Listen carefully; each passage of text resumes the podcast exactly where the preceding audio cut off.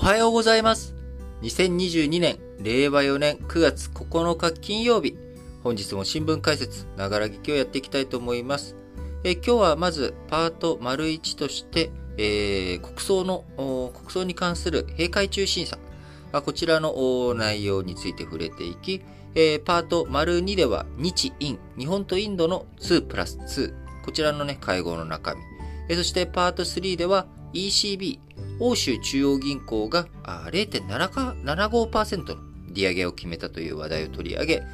パートお丸4としてはキリンビバレッジのですね、トロピカーナ、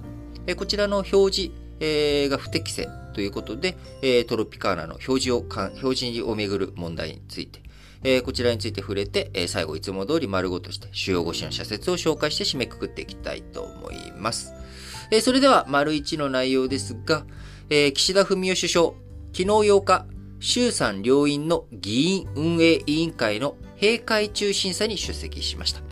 閉会中審査というのはですね、国会が開催されてない間、その間にもですね、いろんな懸案事項というものを一年中にわたってですね、当然国政にえ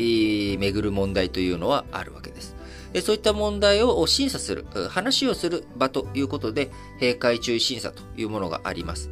じゃあ、1年間ずっと国会開いとけばいいじゃないかっていうね、まあ、声もあるかもしれないんですけれども、えーよく勘違いされている方いらっしゃいますが、あ国会議員のお仕事、あ、国会議員の仕事という言い方すると国会に出ることっていう風なね、印象を受けるかもしれませんが、えー政治家という風な側面で見たときに、例えばあ岸田文雄首相というのは国会議員という議席を持つ立場でありますし、それと同時に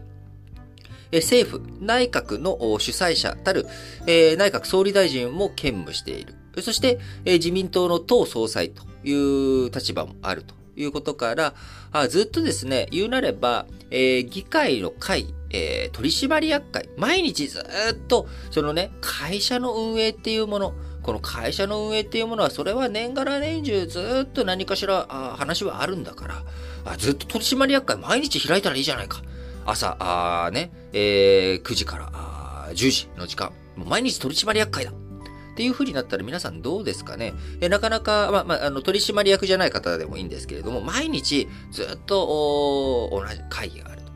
えーで、その会議に拘束されてしまう。そうすると、国会が開かれている最中っていうのは、外遊とかですね、海外に行ったりとか、いろんな規制が生じてしまうわけなんですね。で、当然、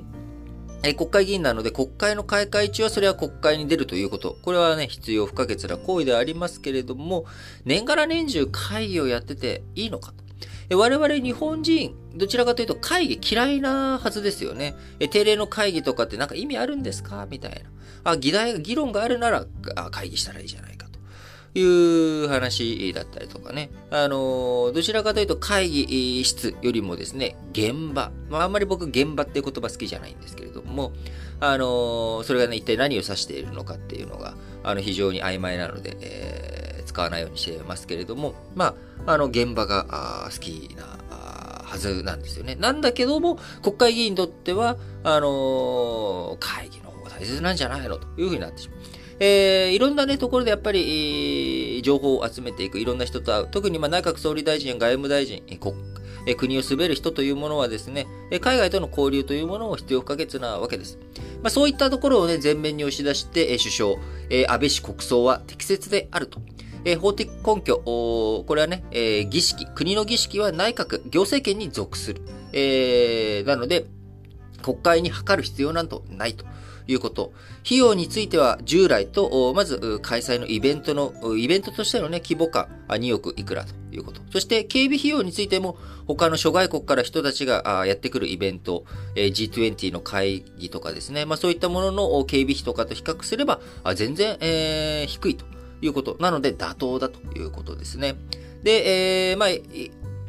野党の方からはですね、まあ、金額大きすぎるんじゃないかとか、まあ、法的根拠が曖昧だという指摘に対して、まあ、従来通りの首相、説明を繰り返したというところですが、あの、僕としてはですね、まあ、従来通りの説明で十分に納得、まず費用についてはね、僕は完全に納得をしていますし、えー、まあ、法的根拠については、まあ、多少公弁というかですね、えー、過去のやり方とは違いがあるということですが、えー、やはり改めて佐藤栄作さんのね、国民葬という言葉、えー、これはやっぱり、あの、海外からの人を受け入れていく。今回の国葬をやるにあたっての最大のポイントというのは、国民に弔意を、ね、え、持ってもらうということは一切考えていないということ。まあ、ただ、その政府としてのやり方として、えー、公的機関に対してですね、あの、半旗の、上げろとか、えー、まあ、こういった命令が出たりとかはありますけれども、基本的に国民にこれ出席しなさいとか、あそういった話はないわけですよね。あの、なので、国民葬というふうに言った方が、僕は、あの、非常に危ういというか、あの、なんで国民が、お葬式、えー、こういう弔意の、そんなの、強制だっていう表現としては僕は国民葬の方が違和感、アレルギーがあるんですよね。僕自身、まあ、弔意を持ってはいますけど、まあ、弔意を示すためにそういうふうに国葬に出るかとか、国民葬に出るかって言ったら、まあ、出ないわけなんですが、えー、国葬というものっていう響き考えてたときにですね、やはり、あのー、国として、日本国としてのやつですと。そうなっていったときに、えー、アメリカ合衆国ですとか、あるいは大韓民国ですとか、ああるいはあグレートブリテン及び北部アイルランド連合王国ですというような、まあ、国対国の話になっていくと。えー、そうした時にやっぱり今回、えー、ハリス副大統領やオバマ元大統領、えー、各国からね、え、非常に多くの首脳級のクラスが列席するという時に、やっぱりそこはあの家族層に、え、招くというよりかはですね、やはりしっかりと国葬という場で、え招いていくというのが僕は正しいあり方なんだろうなと思っております。えただもちろんこれはね、僕自身の意見であり、あの、皆様方、えー、お聞きのリスナーの方も含めてですね、えー、いろいろとのご意見あるところだとは思っております。はい。